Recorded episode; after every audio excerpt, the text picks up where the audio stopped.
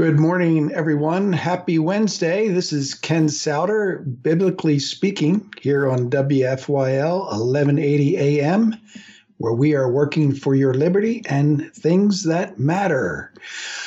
Over the next hour, I will be thinking about some of the issues of the day uh, from a biblical perspective. And what I mean by a biblical perspective is I mean, what does the Bible say about some of these issues? The Bible is truth. I don't know if you realize that or not, or have come to understand that. I certainly have come to understand that and believe it. It is 100% trustworthy. Um, you know, today we're getting all kinds of things out there that people are trying to get you to believe, narratives, uh, one sort or another. Um, but God, in His mercy and in His grace and goodness, has given us a book that we can pick up, that we can read, and know that what we are hearing is indeed truth. Do you want the truth? Or would you rather be deceived? There's two forces at work in the world one is God, one is the devil. And the devil is seeking to deceive this world. He says that the Bible says that he's deceiving the nations. Okay, so it implies that a lot of people are following the wrong narrative. However, Jesus, when he was on this earth, and of course he would not lie, he said that the truth shall set you free. And he said his word is truth. And, you know, he believed that the Bible was truth. He believed they referred to many Old Testament passages, claimed that they were authoritative when he was teaching. So would Jesus lie? As I said before, Satan, on the other hand, is the deceiver. He wants to destroy as many as he can. And the way he destroys you is by leading you in the paths of wickedness. Sin. Sin will kill you. The wages of sin is death. I don't want you to do that, folks. Uh, I want you to know the truth, and we're going to seek to do that today as we evaluate some of the issues before us. I'm going to be looking at a few articles this morning that I came across this week, which I thought would be interesting uh, to discuss. Um, it seems that you know we are really living in the most unusual times, is it not? I, I am 68 years old. I don't believe I've ever imagined a time like we are living in now, where cities are being burned, uh, police are being dismantled, mayors are not enforcing the law, as in Philadelphia and other cities. Statues that we all looked up to in one way, shape, or form, or at least they, you know, embodied our history for good or for bad, uh, are being taken down systematically, it seems. Churches are under attack. Uh, on and on it goes. A friend the other day told me, he says, You know how it feels? He says, It feels like someone he feels like someone drunk trying to stand still on a ship that's being tossed about by the waves. It's like every day it's one thing or another. What what is going on? Uh, but I, I really want you to understand something here, biblically speaking. I want you to know really the big narrative, the meta narrative that's going on in the world. But I really want to begin with the good news. Okay, there is good news in all of this. All this is under God's sovereign control. God is king of the universe, He is ruling and reigning over this world. There is not one thing, not one iota of anything that happens on this planet that God has not foreordained to happen or allowed to happen for his ultimate plan. What is that plan, you ask? Good question. The plan is to bring about a complete restitution of this world. You can read that in Acts 3:21 by bringing all things under the lordship of Christ. You can read that in Ephesians 1:10 and delivering this all up to God at the end of the world. in 1 Corinthians 15 25. Now, that sounds crazy, doesn't it? But that's it in a nutshell. The kingdom of Christ is here. It has come when Christ came to this earth. And when he was resurrected, he went back to heaven in bodily form, where now he is seated at the right hand of God, just as it was prophesied many, many years ago in Psalm 110 by the by the, the King David. All that was prophesied, all that has come to pass. His kingdom is here. Now you say, Well, I don't see it. Where is it at? Well, Jesus made it clear that he says his kingdom does not come with observation. It's not like you will see a king uh, riding on a uh, you know what a chariot of some kind or sitting on a throne in a physical location on earth. But it's it's more like uh, an invisible force that's working in this world. Uh, there were two parables that Jesus gave in in in the uh, um, in the uh, Bible. One was their kingdom parables. One was the kingdom of a parable that had to do with the leaven. And it, in that particular parable, it talks about how the leaven uh, in, you know, infiltrates and slowly begins to do its thing. You know how leaven works. Uh, it's very powerful, but it's it's slow and almost unnoticeable. But it it, it begins to uh, uh, sort of take over and and do its thing uh, on the one hand, and then the other was the parable of the mustard seed tree. It begins small, but it grows into something very, very big. So these were two pictures of what the kingdom is was like. Okay, so just just just know that in the meantime, that that's what's happening. Okay, in the world, God's kingdom, Jesus Christ is King, sitting at the right hand of the throne of the Father, is growing, is putting all his enemies under his footstool, and he is his kingdom is is growing over this earth. You say, "Wow, that doesn't really uh, make sense, does it?" Because look look at the way things are. Uh, well, you know, there's several ways you can look at that. First of all, he didn't say how long it would take for this to take effect throughout the whole world. It would be a slow growing process over time. It could be another couple thousand years.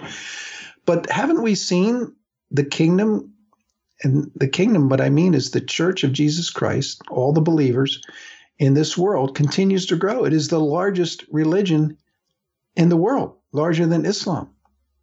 And yet it began with Jesus and his 12 followers. And so I would say that's pretty amazing growth in 2,000 years. Think what it will be in another 2,000 years. Um, as Christianity begins to take over the world, yes, there's there's war going on.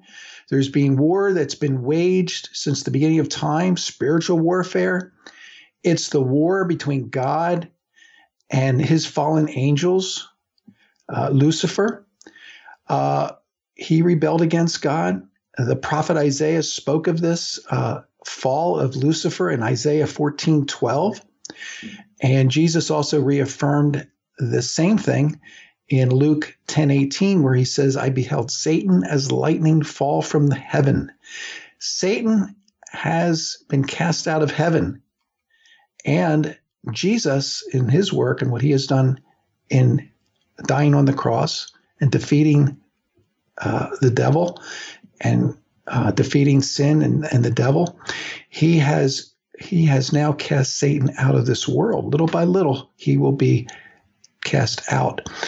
And Revelation 12 12 says this Therefore rejoice, ye heavens, and ye that dwell in them. Woe to the inhabitants of the earth and of the sea. For the devil is come down unto you having great wrath. Catch this, because he knoweth that he hath but a short time. This was written by the Apostle John, uh, probably somewhere, uh, you know, before 70 AD. Uh, this was written. And at that point in time, he, he says that the devil knew he had a short time. Now, what do you do when you have a short time and you're really angry? Uh, you're going to be pretty mad, aren't you? You're going to like do everything you can to try to exert your influence and try to defeat your enemy. uh, because he knows his time is short. That is, he knows that the time is limited in which he will be permitted to wage war with the saints on the earth. Uh, within that limited space, Satan knows that he must do all that he can to destroy souls and to spread woe through the earth, and hence it is not unnatural that he should be represented as excited to a deeper wrath and arousing all his energy to destroy the church. He is desperate. That's what's going on in the world, folks. Satan is desperate. He knows his time is short. And so he is doing everything to extend his wrath, whatever he can do. So if you are a true believer, know that Christ is presently ruling over this earth. He is progressively, that is, slowly but surely, reducing Satan's influence. He will never destroy it all completely, but his influence will increase, Satan's will decrease by making his and our enemies his footstool. Very important verse you got to know. 1 Corinthians 15 25. For he must reign till he hath put all enemies under his feet.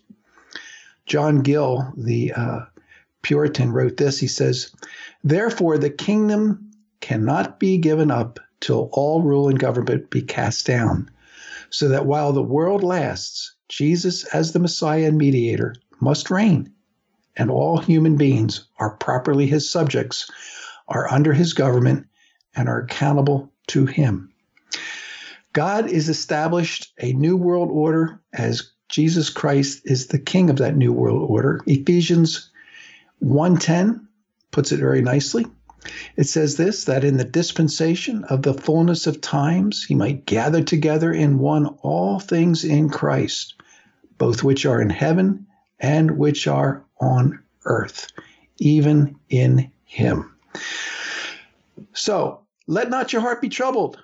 I do not worry about what's going on. I do not fear what's going on. I know God has got it all under control. It's all part of his master plan, and that Satan is going to be ultimately defeated, even though he's going to make a lot of trouble in the meantime, to be sure. But as God's people, we can resist him. The Bible says, resist the devil, he will flee from you. God will protect his people through the wrath that is falling upon this world right now. And we have nothing to fear. Okay, so I said we were going to, that's kind of my intro there for talking about the subjects that we're going to uh, discuss today. And um, my first one is uh, an article that was uh, written by a, a, pastor, Wallace B. Henley. This is found on the ChristianPost.com. And I like I like the, it was really catchy. For me, what he says, he says uh, the, the title of the article is "Calling for Real Prophets." Um, I'll just read some of these sections here and, and make some comments on it. But the United States, he says, needs a great protector. Um, said Steve Cortes, a writer for Real Clear Politics on July 1. Donald Trump in Cortes's view, needs to transition from being the great disruptor to take on the role of great protector of the American people, especially the middle class. However, he goes on to say, we know we now need something far greater than that. We need more than a protector. A contemporary moment of madness prompts a call for real prophets to rise up and do what prophets do Prophetic truth is the flame that can reduce to ashes the lies and misrepresentations that sever people, people from God and one another. And he says here Jesus himself prophesied in Matthew 24 the coming of lawlessness. Boy, is that not what we're seeing today? In the intense testing of that age, many people would fall away, he said said the Lord. Another phenomenon would be the emergence of many false prophets. Lawlessness, apostasy, and false prophets abound in our present society. Amen. We urgently need true prophets. Uh, he says here, trying to foretell the future, we don't need. But the forth tellers who proclaim Christ and his kingdom of goodness, justice, peace, and spirit given joy and hold us to that vision are crucial in the confusion of our age. And he says here the prophets we need will not be mere mortals. They will, at times, be nervous Nellies like Elijah. He was a nervous Nelly when he heard Queen Jezebel was after his hide. They may stumble in their human weakness, but always they will burn with the word of God. Hearers will know that the Lord has spoken through a fa- frail human. Frail human. Yes, that's what God uses. God uses ordinary people, little people, people that are not part of the establishment, and people that would not be approved by the establishment. The ultimate prophet was Jesus Christ himself, of course. And what did they do to him? He was despised and rejected of men. He was God himself in the flesh, and he was rejected completely by the establishment. He says here, a few Sundays ago, I played a film clip at the church where I am preaching. In the video, Dr. Martin Luther King Jr. gave his great I Have a Dream speech. I remember that back in 1963 at the Lincoln Memorial in Washington, D.C. And he's, he notes here, he says, at the conclusion, my audience applauded at length for words uttered 57 years ago by a man dead for 52 years. A contemporary con- congregation at the church watching a grainy film clip and listening to a scratchy soundtrack, nevertheless recognized a truly prophetic word. Um, yeah, absolutely. Um, there's something about a prophet, a prophetic word that you know you when you hear it, it is commanding, is authoritative, and it does touch your inner being. Why is it that so few, he says today, realize the seriousness of our present crisis. Wondering, wondered Bishop Fulton Sheen in 1947. Now, that was before my time, but uh, he was on TV on Saturday night and he, he says uh, he says here he gave the answer partly because men do not want to believe their own times are wicked, partly because it involves too much self accusation, and principally because they have no standards outside of themselves by which to measure their times. Very perceptive. Men do not want to believe that we are in wicked times. It involves too much self accusation. We might have to rethink all that we've believed, and it could be self accusatory.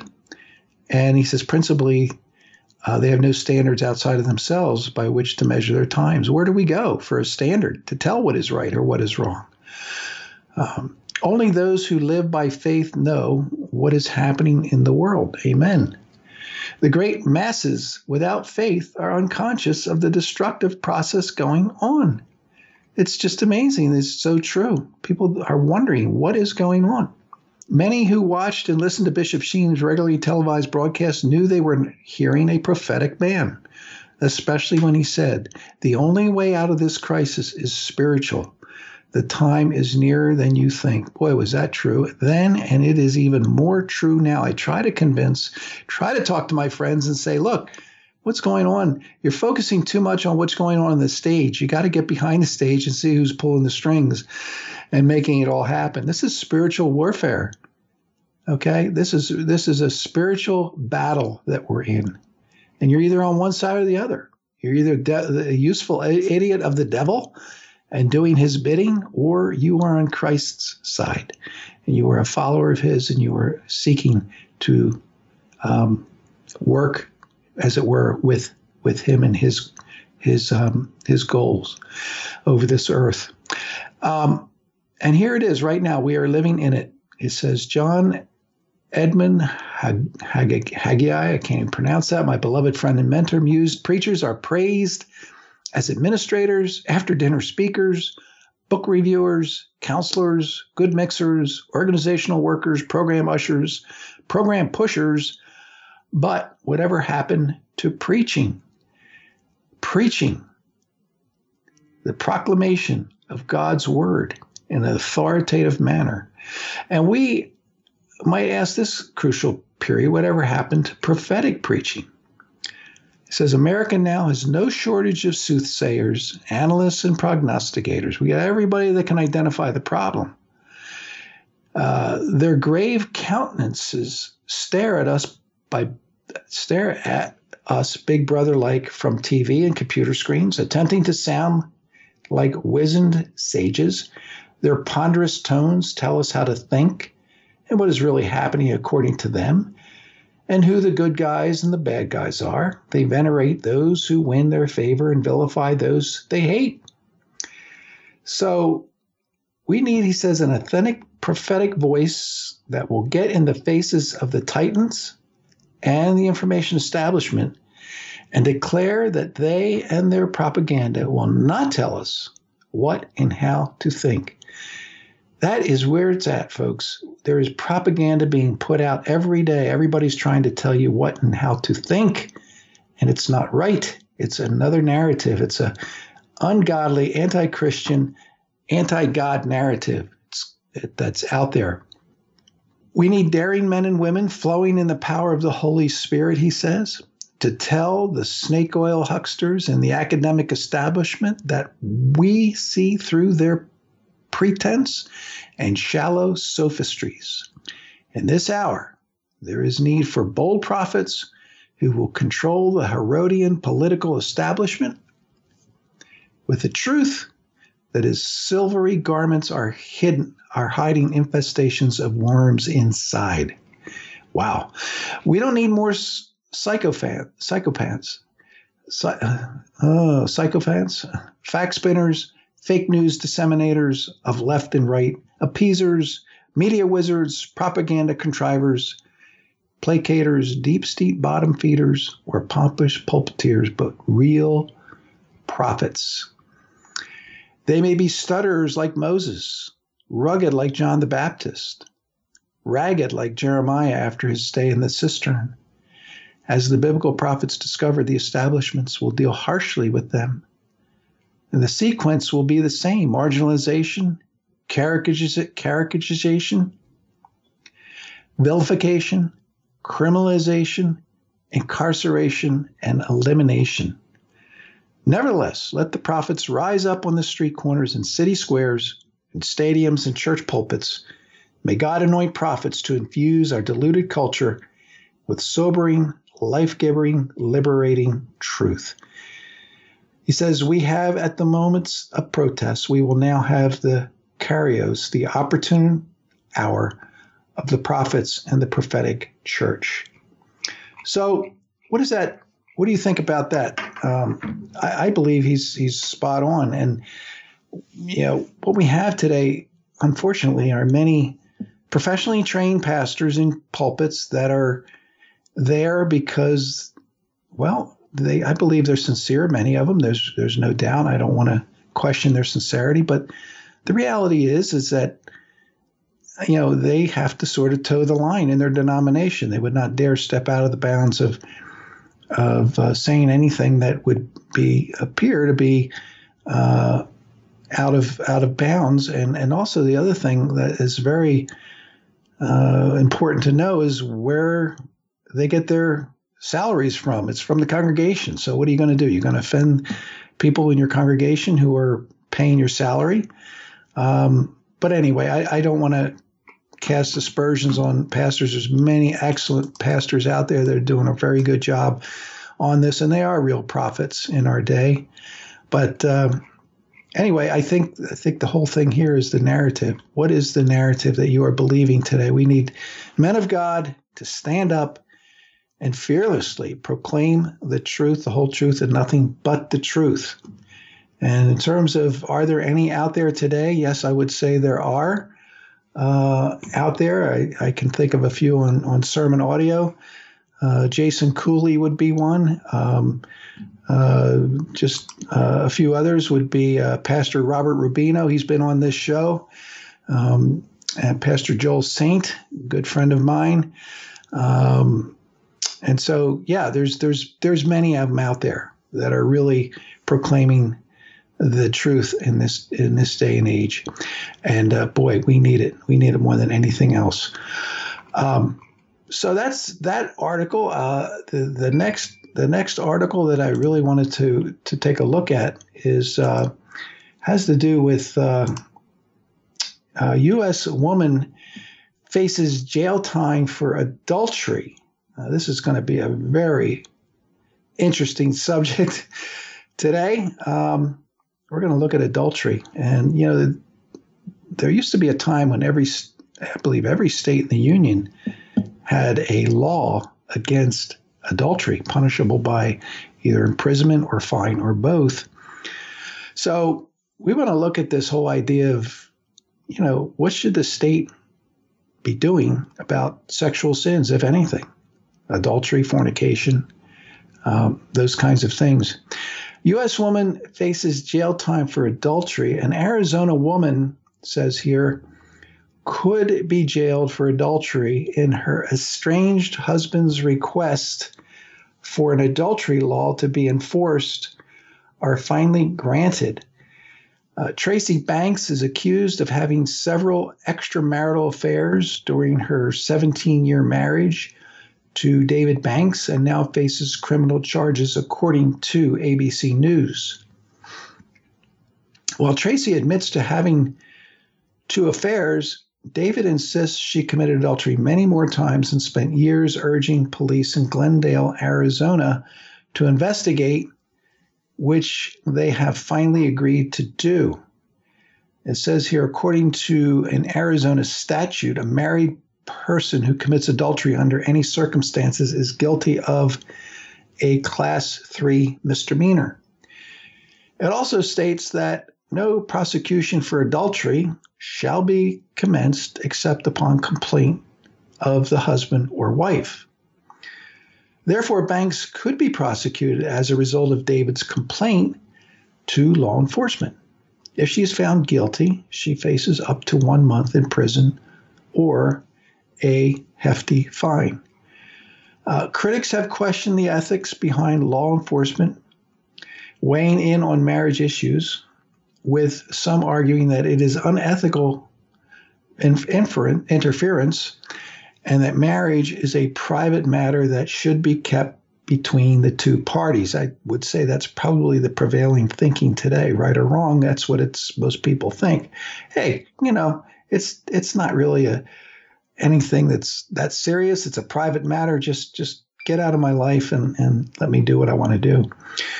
Other critics, he says here, have taken to Twitter arguing in favor of the controversial law, insisting that it's it acts as an incentive for spouses to remain faithful. So there's the other side of the argument. Can you imagine what it would be like to have to face some kind of serious penalty for being caught uh, in adultery? Uh, would it, you know, act as an incentive to remain faithful? I do believe that it would. And the more serious the penalty, and we're going to look at what the what the Bible actually says about adultery and, and penalizing and, and what kind of penalty it, it should carry. But uh, insisting that it acts as an incentive for spouses to remain faithful. Um, go Arizona, they have an adultery law uh, in Arizona. $500 fine and 30 days in jail. Uh, bet you don't cheat then, Cassie Smith tweeted. Um, just learned, here's another quote just learned adultery is anything is, I'm sorry, just learned adultery is against the law in Arizona. Class three misdemeanor. I think every state should have this law. And hashtag marriage, hashtag affair, Chris Shumate wrote. Uh, David was unsympathetic about the prospect of his estranged wife going to jail for cheating on him and suggested it would be a good example for others. Quote, if they used it all the time, maybe women or men would think twice about going and jumping in the sack and throwing away their marriage, he told CBS affiliate KPHO. So this this is an article which I thought would be of interest to examine, you know, biblically what how should we uh, you know look at look at adultery um, in this day and age. Um, well, first of all, does the Bible say anything? Well, of course it does. It mentions adultery in the Old Testament. It mentions adultery in the New Testament.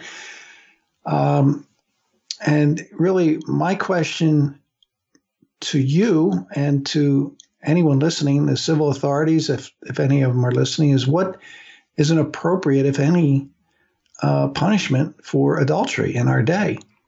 Um, you know, the Bible uh, gives us, uh, says in, in, in Deuteronomy uh, chapter 22, I believe it is, uh, where it specifically mentions um, that if a man, uh, Deuteronomy 22 22, if a man be found lying with a woman married to an husband, then they shall both of them die. Both the man that lay with the woman and the woman, so shalt thou put away evil from Israel. Wow. That's what the particular crime was, and that was the punishment in the nation of Israel in the Old Testament. Uh, R.J. Rushdoony, who is a uh, uh, he is gone. He is no longer with us, but uh, an expert really in biblical law, uh, explains why this was such a, uh, a harsh penalty in the Old Testament, and perhaps why we might even want to consider that today. According to biblical law, he wrote, adultery is on the same level as the murder of an individual. It is an act of murder against the central institution of society. It is treason to the family. Treason to the family. I thought what was interesting in that quote was he mentioned that it's it's akin, it's a it's like murder, against the central institution of society. Did you ever realize that the family is the central institution of society? There are three basic institutions that God created there is the family, that is the most foundational, there is the church, that is another institution created by God, and there is the government, the civil authorities. Um, they all have their realm of of responsibility. Okay. So this is an attack, and that's why the penalty was so harsh because it realized in this day and age, we don't even think about that too much, do we? Do we realize how how central to a civil society is the family? Of course, the uh, liberals and uh, Democrats and many others, and even a lot of Republicans, sadly, have not really been uh, defending the family and, and passing laws that protect the family. I, I guarantee you, if you are married and you find out your spouse has committed adultery, it's going to be like a murder. Uh, it's a horrible thing. It's just it. You'll never really truly get over it. I don't believe. Um, and you say, "Well, this is you know, pretty radical stuff." I mean, you you actually advocating that we should be stoning to death those who are found guilty through a you know a jury duty, a jury trial, and so forth. Uh, you know, just like we do now, should be put to death. Well, it's not that radical. If you think about the history of our nation, um, there were uh, in in the when the Puritans came over here in 1647 is called the Massachusetts Body of Liberties was a law code, really, that was written uh, for uh, the new colonies as they tried to organize themselves and figure out, you know, what do we do with, you know, crimes? How do we figure out what's a crime and what's the uh, righteous judgment or punishment that should be meted out for that particular crime? And believe it or not, they had 12 different uh, crimes that were capital crimes. Okay, these are crimes committed that would bring on capital punishment or death. Um, one of them, I'll just read through these real quickly if I have a little time here, though. But uh, it says, uh, you know, if any man uh, after legal conviction shall have or worship any other God but the Lord God, he shall be put to death. And what they did is they referenced these Old Testament laws Deuteronomy 13, 6, 10, Deuteronomy 17, 2, 6, Exodus 22, 20. Uh, for that particular one. Uh, any man or woman be a witch that is hath consulted with a familiar spirit, they shall be put to death. Okay. Any person shall blaspheme the name of God, the Father, Son, or Holy Ghost, with direct, express, presumptuous, or high handed blasphemy, or shall curse God in like manner, he shall be put to death. Leviticus 24, verses 15 and 16. If any person commit any willful murder, which is manslaughter, committed upon predetermined malice, hatred, or cruelty, not in, uh, I, I can't really see here. It's a little small in the print. Is I apologize, but anyway, for murder it was a capital crime, and also we have here, um, if any person slayeth another suddenly in his anger or cruelty or passion, he shall be put to death. Uh, if any person slay uh, and other through guile, either by poisoning or other such devilish practice, he shall be put to death. Um, how about uh, bestiality? Uh, if any man or woman shall lie with a beast or a brute creature by carnal copulation, they shall surely be put to death. Uh, so I go on and on. That's number eight. And you got nine, 10, 11. But uh, sodomy, if any man uh, lieth with a woman, both of them, if, if any man lieth with mankind as he lieth with a woman, both of them have committed an abomination. They shall surely be put to death. Adultery also surely be put to death. Man stealeth or a man from mankind, that is kidnapping, that was a death penalty and a false witness, uh, willingly and on purpose to take away any man's life, he shall be put to death. So slander and lying and those sorts of things really carry the death penalty. But again, this is this is our history. This is something you will really never really hear about. And uh, what's happening now is actually states are scrambling. It says here's an article: adultery and fornication. Why are states rushing to get these outdated laws off the books. Uh, this is an excellent article that talks about uh, at least seven states are working to amend or repeal outdated sex laws. And they ask the question why, and, and he really goes through it here. And they, they the summation of this article is that it is believed that now that the Supreme Court is decidedly one vote in favor of conservative policies, that many of these states want to get these laws off the books before they actually come before the Supreme Court. As the um, as happened in 2003, which struck down a Texas sodomy law because it violated the plaintiff's right to privacy. However, there's never really been any uh, challenge to the court for adultery and, and, fornication. So the thinking is that uh, before that happens, they will uh, seek to uh, get them off the books. Uh, so, um, uh, you know, Pennsylvania does not have a law for adultery or fornication at this point. Um, again, the the idea is, uh, why not? Why don't we have some kind of a a law against this? Uh, what would you recommend? Um, Alabama, Arizona, Florida, Georgia, Idaho, Illinois, Kansas, Massachusetts, Michigan, Minnesota, Mississippi, New York, North Dakota, Oklahoma, South Carolina, Utah, Virginia, Wisconsin all have uh, sexual acts are, are legal uh, if at least one of the parties is married to someone else. So, still on the books, um, still illegal.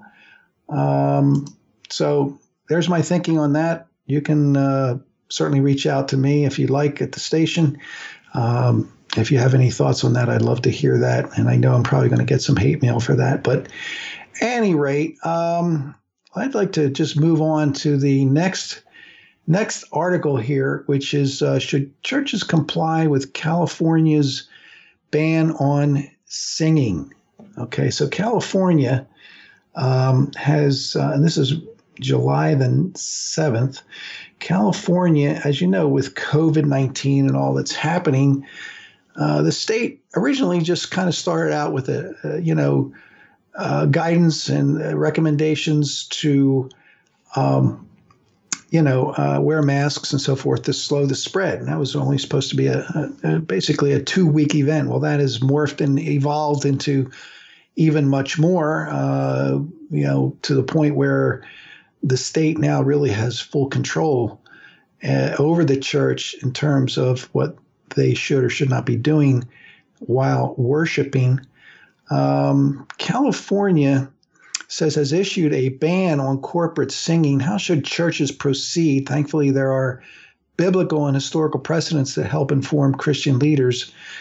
Uh, the Apostle Paul commands every person to be subject to governing authorities. We read that in Romans 13, also in 1 Peter 2 are your two areas there the scriptures where you need to look at that teaching. What are Christians to do when governing authorities at local, state, and national levels issuing conflicting directives and send mixed messages? Uh, such is the predicament of evangelicals in many locations in America today. Now, I don't know if you are a believer and you're going to church every week and have experienced all this. If you don't go to church, this doesn't mean anything to you. But for uh, believers in the Lord Jesus Christ who know that it's uh, commanded of God, and we delightfully so honor the Lord's Day by worshiping Him in person, not forsaking the assembly of ourselves together as the manner of some is, but uh, so much the sort, so much more as the day approaches that we should be gathering together as His people. Uh, we are finding ourselves in quite a predicament. Uh, in and it says in this article here, it says in the letters from the Birmingham jail, Martin Luther King Jr.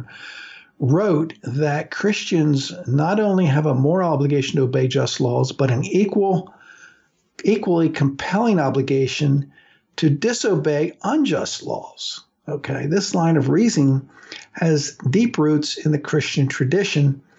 It reflects both Catholic instruction in the Catechism, goes back to Augustine, Augustine. An unjust law is no law at all, he said.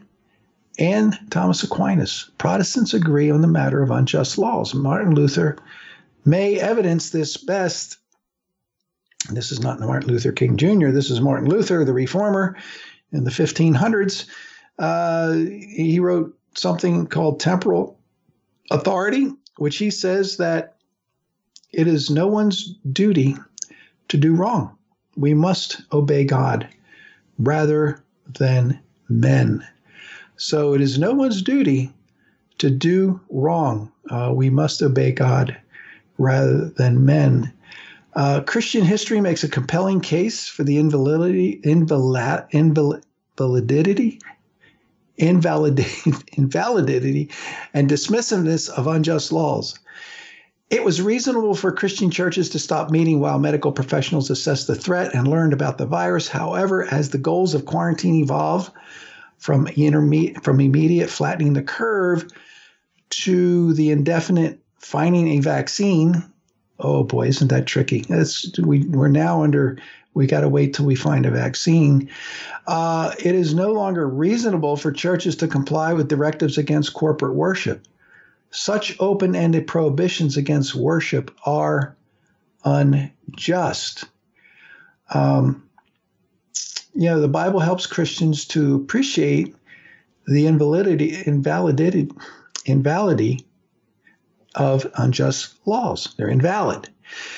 For example, the Israelites, if you think about who refused to worship false gods in the book of Daniel, are commended for their courageous faith in Hebrews 11. In Hebrews 11, they're commended for essentially disobeying the, uh, the king. Biblical theology as a whole attests that God's law is above human law. Anglican bishop and philosopher George Berkeley wrote in his essay, a discourse addressed to magistrates and men in authority, that, and it is wise, although at the risk of liberty or life to obey God rather than men. Scripture makes it clear also that there is a time for Christians to assert their legal rights in obedience to God. And he talks about in Acts 16, the Apostle Paul was in prison, and the magistrates let him go. Therefore, he went. He, he was supposed to just leave, but no, he he uh, he came back and he, he wanted to meet with them face to face and make sure that they uh, would give him the message directly. Uh, he and they they looked they took him out and asked him to leave the city. So they went out of the prison and visited Lydia. And when they had seen the brothers, they encouraged them and departed. But anyway, that's that's one area where you can see obviously that he's asserting his earthly citizenship in service to his kingdom, uh, to the kingdom of God, God's kingdom. Paul uh, models reasonable obedience to earthly authorities, a willingness to decry injustice, and an ultimate concern for the ongoing work of the ministry. Christians today are confronted with a dilemma which Augustine, Aquinas, Luther, and King have all addressed in a consistently biblical manner. A government does not have the right to forbid that which Christ has commanded. When human laws conflict divine laws, Christians must be loyal to Christ. And there's so many believers today that think that, well, if the government said it and there's a law, I have to follow it no matter what, because they're told that, look, read in Romans 13 that you're supposed to obey all commands that come from the civil authorities because they are working as God's ministers and you want to obey them, right? Well, would you obey your parents if they told you to steal? Would you obey your pastor if he told you to go out and commit fornication? Uh, no, absolutely not. There's, there are limits. Uh, but thankfully, the First Amendment of the U.S. Constitution guarantees freedom of religion. Freedom of religion is the first freedom, okay, upon which the logic and proper functions of a well ordered society may be established and thrive. Um, the Christian religion you know, is very much about meeting together. Prohibits, you know, the Christian really prohibits Christians from neglecting to meet together physically. Okay, in obedience to Christ in Hebrews 10:25, we read that. Uh, let us not forsake the assembling of ourselves together as a matter of some is. And God commands us to sing also in Colossians 3:16. Gathering for worship on Sunday for both preaching and singing is essential to the faithful practice and public witness of the Christian faith. It is a hill on which to die, he says. Now, think about that. Um, the physicality of our faith is amazing. Uh, you know, I just drew up a list a couple weeks ago thinking about this. You know, that the, the Bible talks about the right hand of fellowship we are to shake hands. Well, that's now forbidden. Nobody wants to shake hands. Uh, also speaks of a holy kiss. Okay. Um, you know, so that's also pretty much uh, forbidden today. The holy kiss. You you you know you wouldn't want to you wouldn't want to get that close to somebody. uh, so you know, we really see that the, the church is in a real, real dilemma right now. What are we going to do? And uh, what are we gonna how are we gonna who are we gonna follow? You know are we gonna follow the word of god or are we gonna follow the state? And this is really coming down to an issue where i think this the, the churches are going to divide over at some point. I believe you're going to have what i want to call a state-run church. And that's a church that's going to do everything that the state tells them to do. And then you're going to have those who are opposed to that who are essentially going to uh, rebel against that and not do what the state says. And I think that's going to be an interesting time in the church history, not unlike uh, what happened, uh, uh you know, in the Puritan era in, in England. Um, we, we had those who were followers of, of the state churches and those who were not. And that is really what drove the Puritans to try to come for religious freedom to our country, to our shores here, because they were essentially being uh, over overridden by uh, the state authorities. The state has no authority over the church uh, in in its in ecclesiastical matters per se.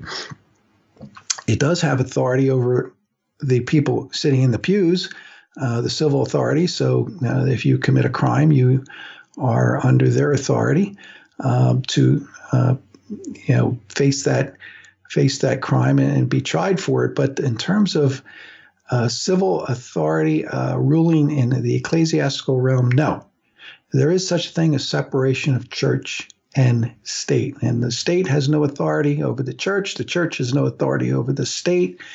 These two are very different spheres of influence, as I mentioned earlier in the program.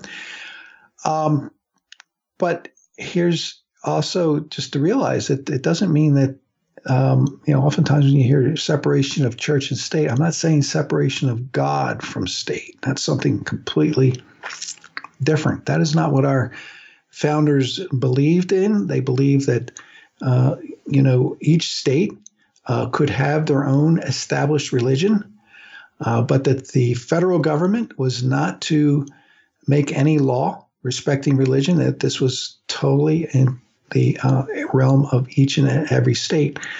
So Maryland was more or less a Catholic state, and Pennsylvania was a Quaker state, and you've got you know different states with different religions. And if you didn't want to live in that state, you could move to another state that was more friendly to your faith. There's nothing wrong with that. We are not say, saying separation of God from state.